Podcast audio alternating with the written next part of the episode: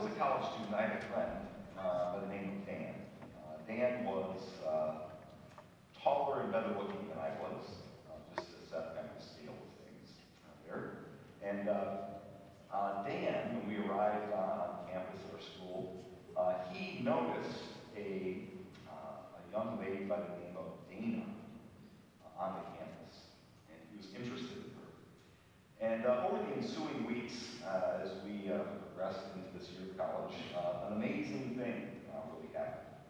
Uh, wherever we would go, uh, we would see the name Dana, or meet people Dana. Uh, we went out to eat uh, as a group, and our hostess, her name was Dana. And when she sat us down, we all said, Dan, it's a sign. You need to ask Dana out. At that same restaurant, our waiter our order, and his name was Dan. Uh, and we said, Dan, this is clearly a sign that you need to ask uh, Dana out. Uh, over the weeks, this happened again and again. In fact, one time we were in an elevator at, at a, uh, a nursing home where we did ministry, and the inspector that signed the certificate on the elevator, their name was Dana. And so our, his supportive group of friends told Dan, this is clearly a sign. Need to ask Dana out.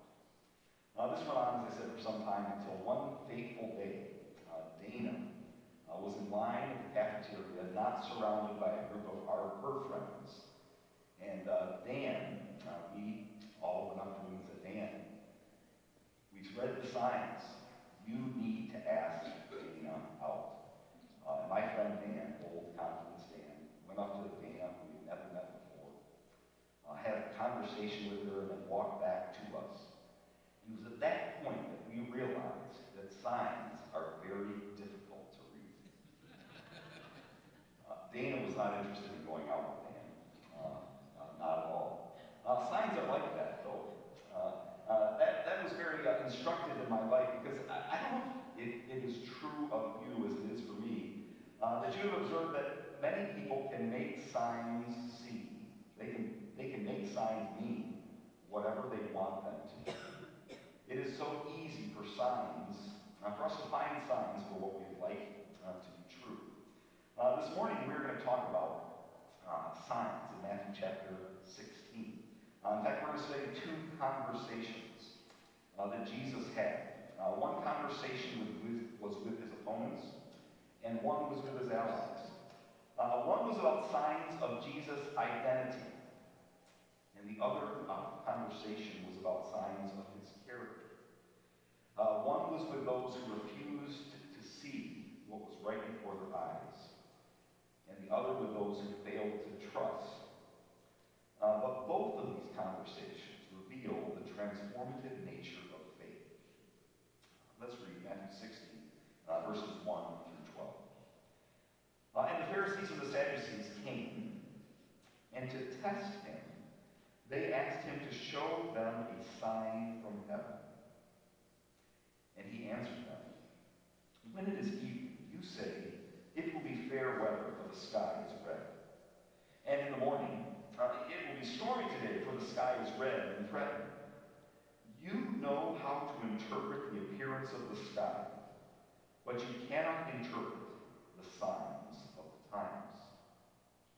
An evil and adulterous generation seeks sign, but no sign will be given to it except the sign of Jonah. And so he left them and departed. Now, when the disciples reached the other side, they had forgotten to bring any bread. And so when Jesus said to them, Watch and beware of the leaven of the Pharisees and the Sadducees, uh, they began discussing it among themselves, saying, Ah, we brought no bread. Uh, but Jesus, aware of this, said, O you of little faith, why are you discussing among yourselves the fact that you have no bread? Do you not yet perceive? Do you not remember uh, the five loaves for the five thousand and how many baskets you gathered? Not or the seven loaves and the four thousand and how many baskets you gathered? How is it that you fail to understand that I did not speak of bread?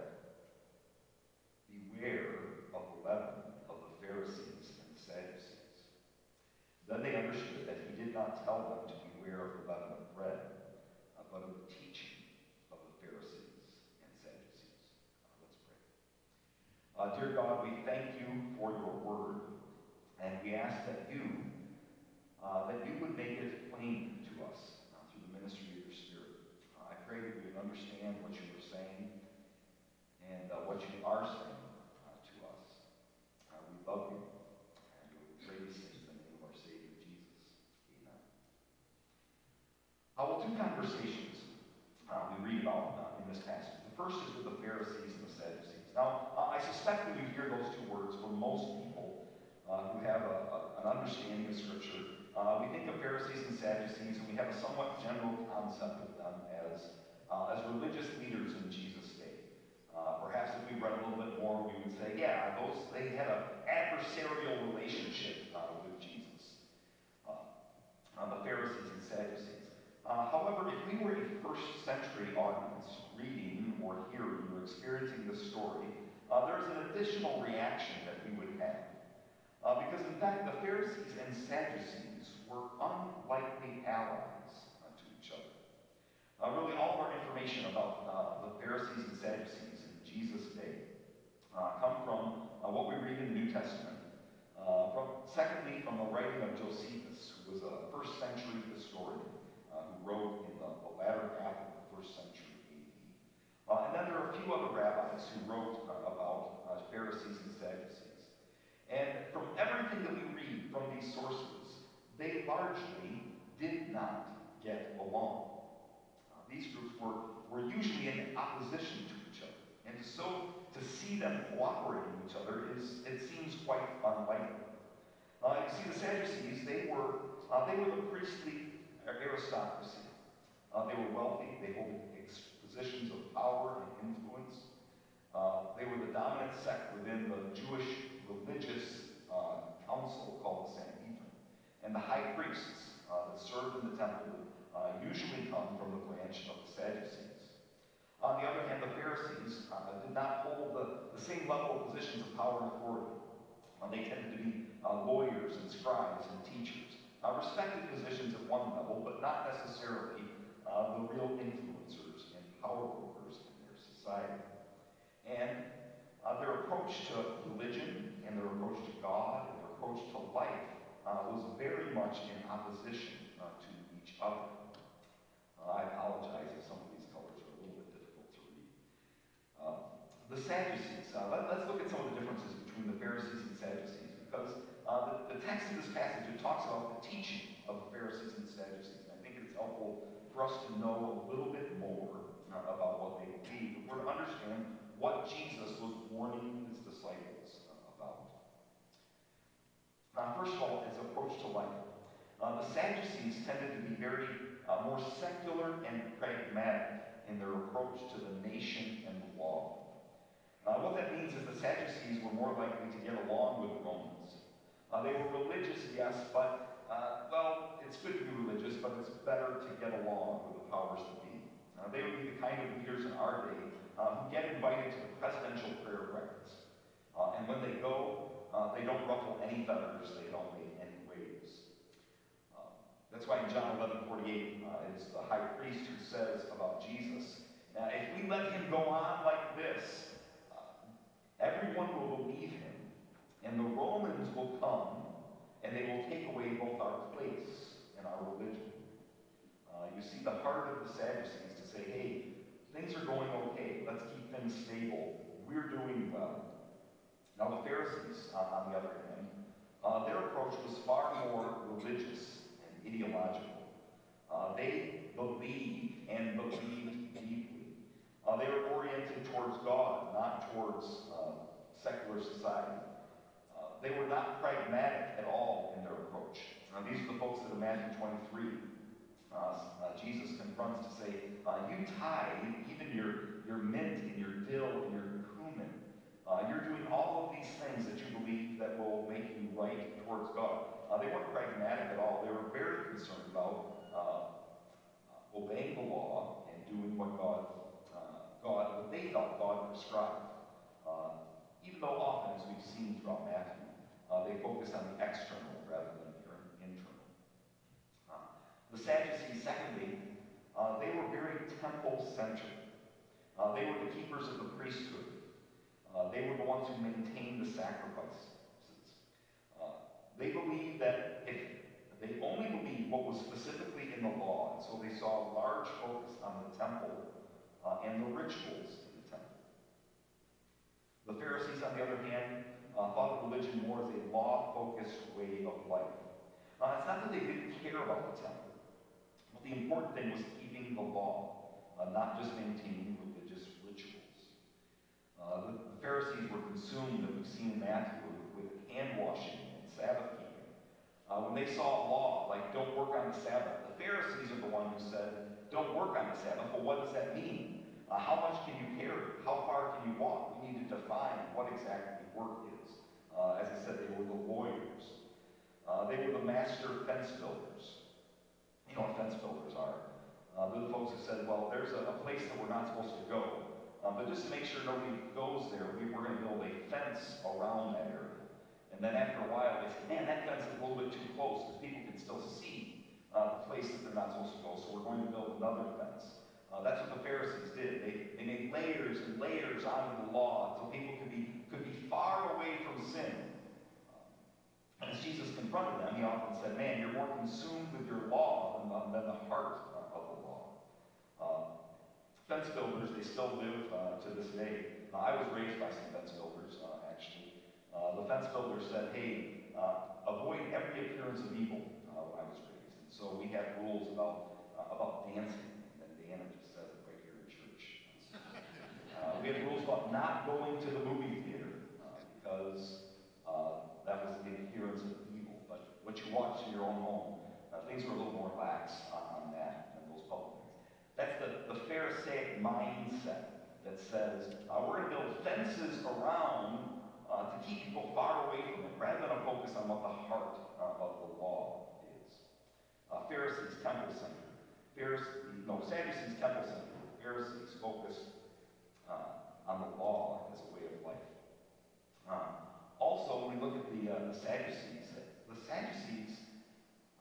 uh, focus on just what the Old Testament said, uh, they were disbelieving or agnostic about angels, uh, about the resurrection, or eternal rewards. the Sadducees did, did not believe that there was a resurrection and afterlife. Uh, that's why that's what led them to attempt to trap Jesus a little bit later in the Gospels. When they, they came to Jesus and they said, Jesus, we have a tough one for you. Uh, what if uh, the law says that if a, a man dies uh, without providing an heir to his estate, his brother has a responsibility to marry his widow and provide an heir uh, to them? Well, what happens if a, a man has seven brothers and each one dies in turn?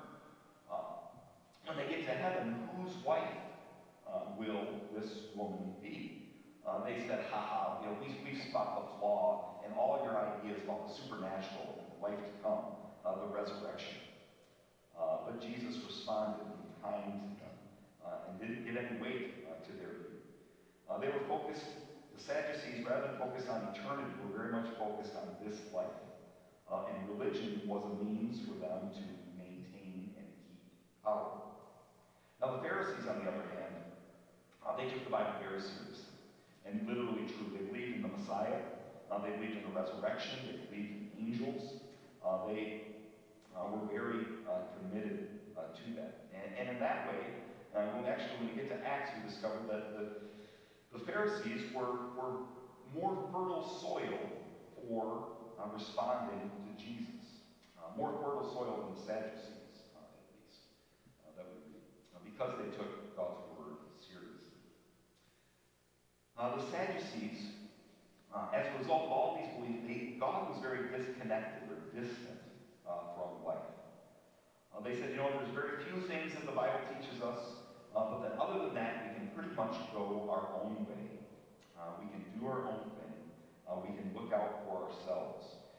as long as I perform the ritual on the Sabbath, um, Sadducees felt great freedom uh, in many other areas of their life.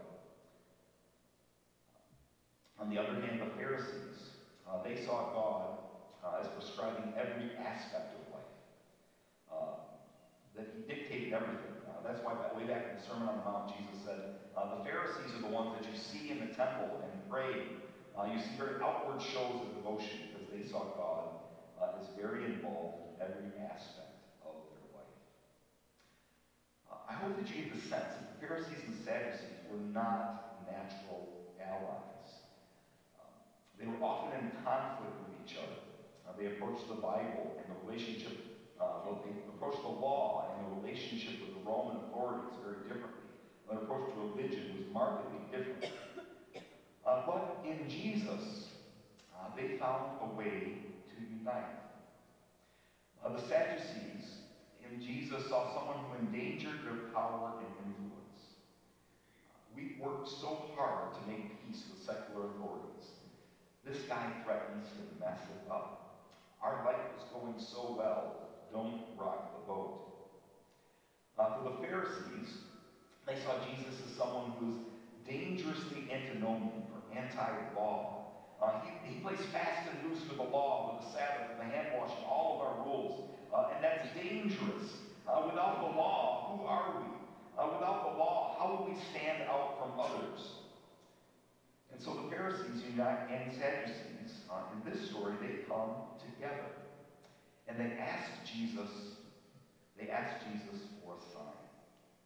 How do we know you are from God? How can we believe what you say? Uh, on what authority do you teach? Uh, a seemingly simple question, uh, but maybe a reasonable question for him uh, to be asked. Uh, they just want, they just want a little bit more. How does Jesus respond? Uh, his words are, "You are good at reading the weather, but you are bad at reading the signs of the time." Uh, he quotes a parable that exists to this day. I can still picture uh, walking out of J.C. Penney's with my mom as a child, and her saying, uh, "Red sky in morning, sailors take morning. Red sky at night, sailors delight." All right, your mom taught you that uh, as well. Uh, uh, this axiom stretches back all the way to the first century, and Jesus says, "You use this principle, and, and you can discern what the weather is." Uh, but you are very bad at reading the signs of the times. You know, in their seeming reasonable request, you know, couldn't Jesus do just a little bit more? Uh, if he's God's son, couldn't he just give them one more sign? Uh, but Jesus says you don't see what is before you, or perhaps what he really means is you refuse to see what is before you. Uh, what signs? Uh, Jesus healed a leper and a centurion's daughter earlier in Matthew. Then Peter's mother-in-law and two uh, demon-possessed men. Uh, healed two blind men at one time, and then a mute man, and then for good measure, he healed the blind and mute man. Uh, he caused a man with an atrophied hand to be strong again, and a paralyzed man to walk again. He healed a ruler's daughter and a bleeding woman. Uh, he fed 5,000 and then 4,000. And he also calmed a storm with a word. And he also walked on water. Uh, were there any signs that Jesus was who he said he was? Now, in this light, the request seems a little less reasonable. Uh, Jesus, I just want a little bit more. Uh, did they really need a little bit more, or is there a refusal to see? Uh, actually, some of you, you read this, uh, you, you, probably remember a few weeks back in chapter 12, a similar questions were asked of Jesus. Uh, they asked him for a, sign. Uh, and in this case, uh, some people see, wow, the Bible is just repeating itself. Uh, but I think what, what, the writer, what Matthew is collecting is to say, this is a repeated question that came back to Jesus. Uh, there in many interactions, they come back and they say, you know Jesus, we just need a, a little bit more. Uh, but Jesus, seeing their lack of faith, he gives them the same answer. He says, uh, there is a sign, uh, the sign of Jonah. Uh, back in Matthew chapter 12, he defines that. It said that just as Jonah was three days uh, in the belly of the whale, so the Son of Man will be three days uh, in the earth. He defines it. Here, he doesn't even define it. He just says that is the only sign. Because you ought to be able to read the signs of the time. Jesus calls them an adulterous generation. I think what he's referring to them is that they have a love of this life and what it, uh, what it offers them, what it holds for them, uh, that doesn't allow them to trust God. It doesn't allow them to see Jesus through the eyes of faith, trust and believe in Him. And so they say, God, you must prove yourself uh, again. You know, many years ago, I attended a pastor's conference. And, and by and large, the conference was very good. Uh, but on the last evening of the conference that I was at, the last speaker's message and their prayer uh, revealed that he wanted just a little bit more. Uh, after some fine teaching throughout the course of the conference, uh, his prayer at the end was passionately asking uh, for a second Pentecost, was his prayer. Uh, that, he, that he prayed for a mighty rushing wind to fill this place and for tongues of fire to descend. Uh, his desire was for all of the pastors to speak in tongues. I think his intentions were good. He wanted to unify us. Uh, he wanted revival in our country. Uh, but he was also asking for just a little bit more. God, if you could do just a little bit more, then, then we could really believe. Then people would really know. Uh, they just asked for a little bit more. What is, uh, what is the problem with this approach? Uh, I would suggest that the Pharisees and Sadducees, in their request for a little bit more from God, uh, they, they do what I, I say, they approach God from above. Uh, they see themselves as, as powerful and influential in society, so they come to Jesus, and, and Jesus' responsibility, because they are above him, they said, You need to prove yourself to me. Uh, you haven't done enough. You have to prove yourself. Uh, they approach God from above. Uh, whereas God, I believe, asks us to approach him uh, from below. Uh, do we approach God from above or below? Is God on trial on whether he does what I want? Uh, I think when we approach God from above, that God's response is to say, haven't you been paying attention to what I've already done? Uh, the Pharisees and Sadducees. And, and I fear that sometimes we do. Uh, God created a beautiful world uh, that we enjoy so much blessing and goodness from. And, but we assume that it is uh, that it's ours by obligation or by right to enjoy. It isn't a, a good and perfect gift that comes from above.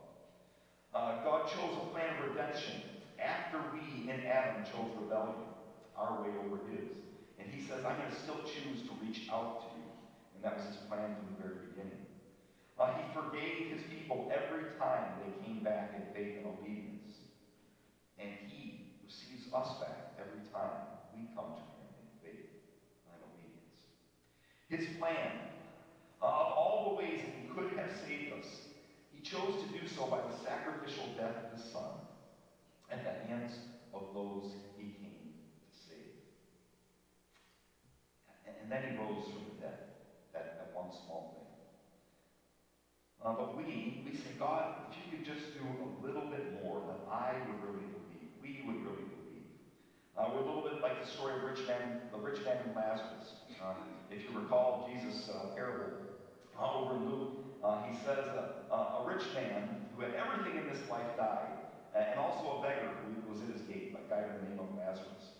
And when they were in their eternal state, the rich man was able to see Lazarus, and he said, he said, would you please send Lazarus back to my brothers? If they knew how bad things were uh, after death, they would truly believe. And once again, Jesus in this parable says, is there enough signs? Aren't there enough signs for them to read and to see? All they have to do, do is believe. There's plenty of evidence if they are willing to. Hebrews 11 6 says that the nature of faith is that we believe that he is, and he is the rewarder of those who diligently seek him. Uh, we come to him, uh, the good Father. Uh, unfortunately, it is so easy for folks to turn God's benevolence into a feeling of entitlement, to assume what is given is, is mine by right. Uh, but God says, no, we come uh, as the ones who have graciously received the goodness of God. And so we approach him uh, as a good father. Uh, does that mean that we don't come to God and ask for things, that it is, that it's wrong for us to pray? Uh, oh, no. Uh, but we always come in the spirit uh, of coming to a, a Father who is already established as generous and good, not obligated to you. He is good. He has been good, and He will be good. He is our good Father. And we trust when we approach uh, asking, bringing our requests, as Ephesians 3, boldly coming before His throne we come. Uh, but we don't come from above, asking God to prove Himself once again. Uh, we come as ones who have received grace and are receiving grace because He is good. Uh, this brings us to the second conversation, uh, because the second conversation uh, uh, really it, it, centers on that same issue. As we read, as we kind of place ourselves into the story, it appears that Jesus and his disciples were separated after the events of Matthew chapter 15. Uh, and Jesus has this conversation with the Pharisees and Sadducees. Uh, and then eventually his disciples join him. Uh, appears that Jesus went on ahead uh, across in the Sea of Galilee. And uh, the disciples joined him. And uh, as they came, they realized that they had forgotten something. They had forgotten to bring bread. Jesus, thinking of his recent conversation with the Pharisees and Sadducees, uh, he says to the disciples, Watch and beware of the leaven of the Pharisees and Sadducees. And the disciples, the disciples' mind is on their own, what they lack. Uh, they lack bread. Uh, they assume that Jesus is judging them, that this is a, a, a subtle dig, when in fact he is warning them for their good. Uh, the common link in both of these stories is that both the religious leaders and the disciples think that God is speaking in mysteries to them, uh, when in fact he has made things quite plain, uh, that they are plain. Should the disciples have understood what he was saying? Uh, uh, Jesus refers to the leaven of the Pharisees and Sadducees. Uh, as we look throughout Scripture, leaven has a, has a, a common ingredient uh, a common, it's a, a, metaphor that is found throughout Scripture, especially in the Old Testament law and then several times in the New Testament. Uh, a writer by the name of John Nolland writes, the imagery of leaven is something that is proportionately small. Uh, and as a result, it's thought of as apparently of minor significance. Uh, so much so that it, it, in its early stages, its presence in the dough is invisible, uh, which nonetheless, over time, totally transforms the situation in the manner that will only gradually become evident. Uh, this is the imagery uh, of leaven. Uh, Jesus spoke of leaven in chapter 13 of his kingdom being like leaven, uh, that it will spread slowly and gradually, but eventually to great effect. Uh, but more often in Scripture, leaven is used to illustrate the effects of evil. Uh, Jesus' disciples would be familiar in celebrating the Passover, that at the Passover celebration, they would remove all leaven from the house during the, the, the extent of the, the Passover festival. Uh, the sacrifices that were brought were to be made of unleavened bread because it was a, a symbol, just a symbol uh, of sin and evil and wickedness. And the, the power that it has if it is allowed to grow.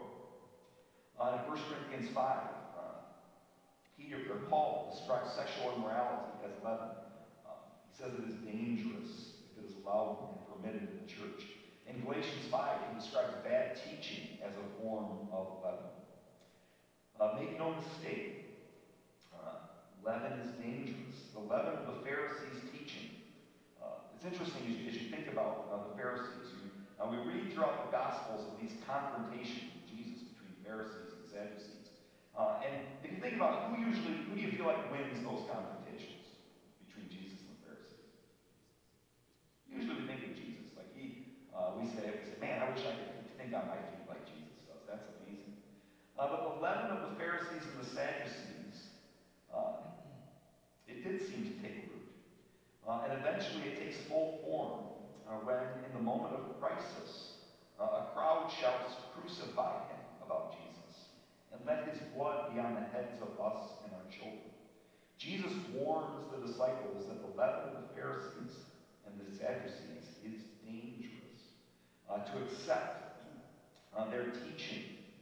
Um, while it has the appearance of godliness and righteousness, it is dangerous, and it will become apparent in time. Uh, Jesus' response to his disciples is, Oh, you of little faith. question, he said the real issue is a matter of faith. It's a matter of trust and loyalty to God. Uh, he says, when I, when I warn you about the leaven of the, the Pharisees, uh, you forget, you, your mind immediately turns to your, your physical needs, bread. Uh, don't you know what I have just done? Didn't you just see me feed 5,000 and 4,000? You were very much involved in that process. You collected, uh, you collected the leftovers of those meals. Uh, but once again, you assume that I am here to judge you uh, when I am good. I have provided for you. I have done everything for you. Instead, you're concerned about food. Jesus says that this is the problem uh, at its heart is about faith. Do you trust me? Will you remain, remain loyalty, loyal to me? Uh, or are you going to doubt my goodness and that I am for you? Uh, Jesus says, Don't you trust? Stop worrying about bread. And then he repeats, Beware the leaven of the Pharisees and Sadducees. And then they understood uh, that it was not about but about the teaching of the Pharisees. Uh, what is the teaching of the Pharisees and Sadducees that he's warning about? Uh, I believe if we, if we boil it down, the Pharisees and Sadducees both thought of religion as something that is helpful in this life. Uh, it's a tool uh, to get what I want, perhaps good health, or financial stability, uh, or peace in my relationships in life. Uh, religion was a tool that they used to get what they wanted. Uh, where Jesus was looking for faith, he says, "Oh, you of little faith." faith allows you to see and understand and comprehend. Because faith begins with trust and loyalty to a person, and then allowing uh, His Spirit to transform us. Uh, it is not about uh, us getting what we want out of life or what we think that we need. It is about entrusting ourselves to one who is good, uh, who is for us. The question comes back uh, to us. Does God still need to prove himself to you? Uh, or have you been convinced that he is good? That he is for you? Uh, there's a danger uh, that we all face when we have to approach, when we are consumed with this life uh, in our lives, uh, that we do treat God uh, as if he's still on trial. Uh, he still uh, is getting up for uh, his performance review and, and, how is he doing in meeting our needs. Uh, rather than seeing the goodness and the provision of God that overflows to us, uh, that overflows beyond measure. And, and, to know that when I come to God, I come uh, not as above, but I come as one who has received so much, but can come to Him confident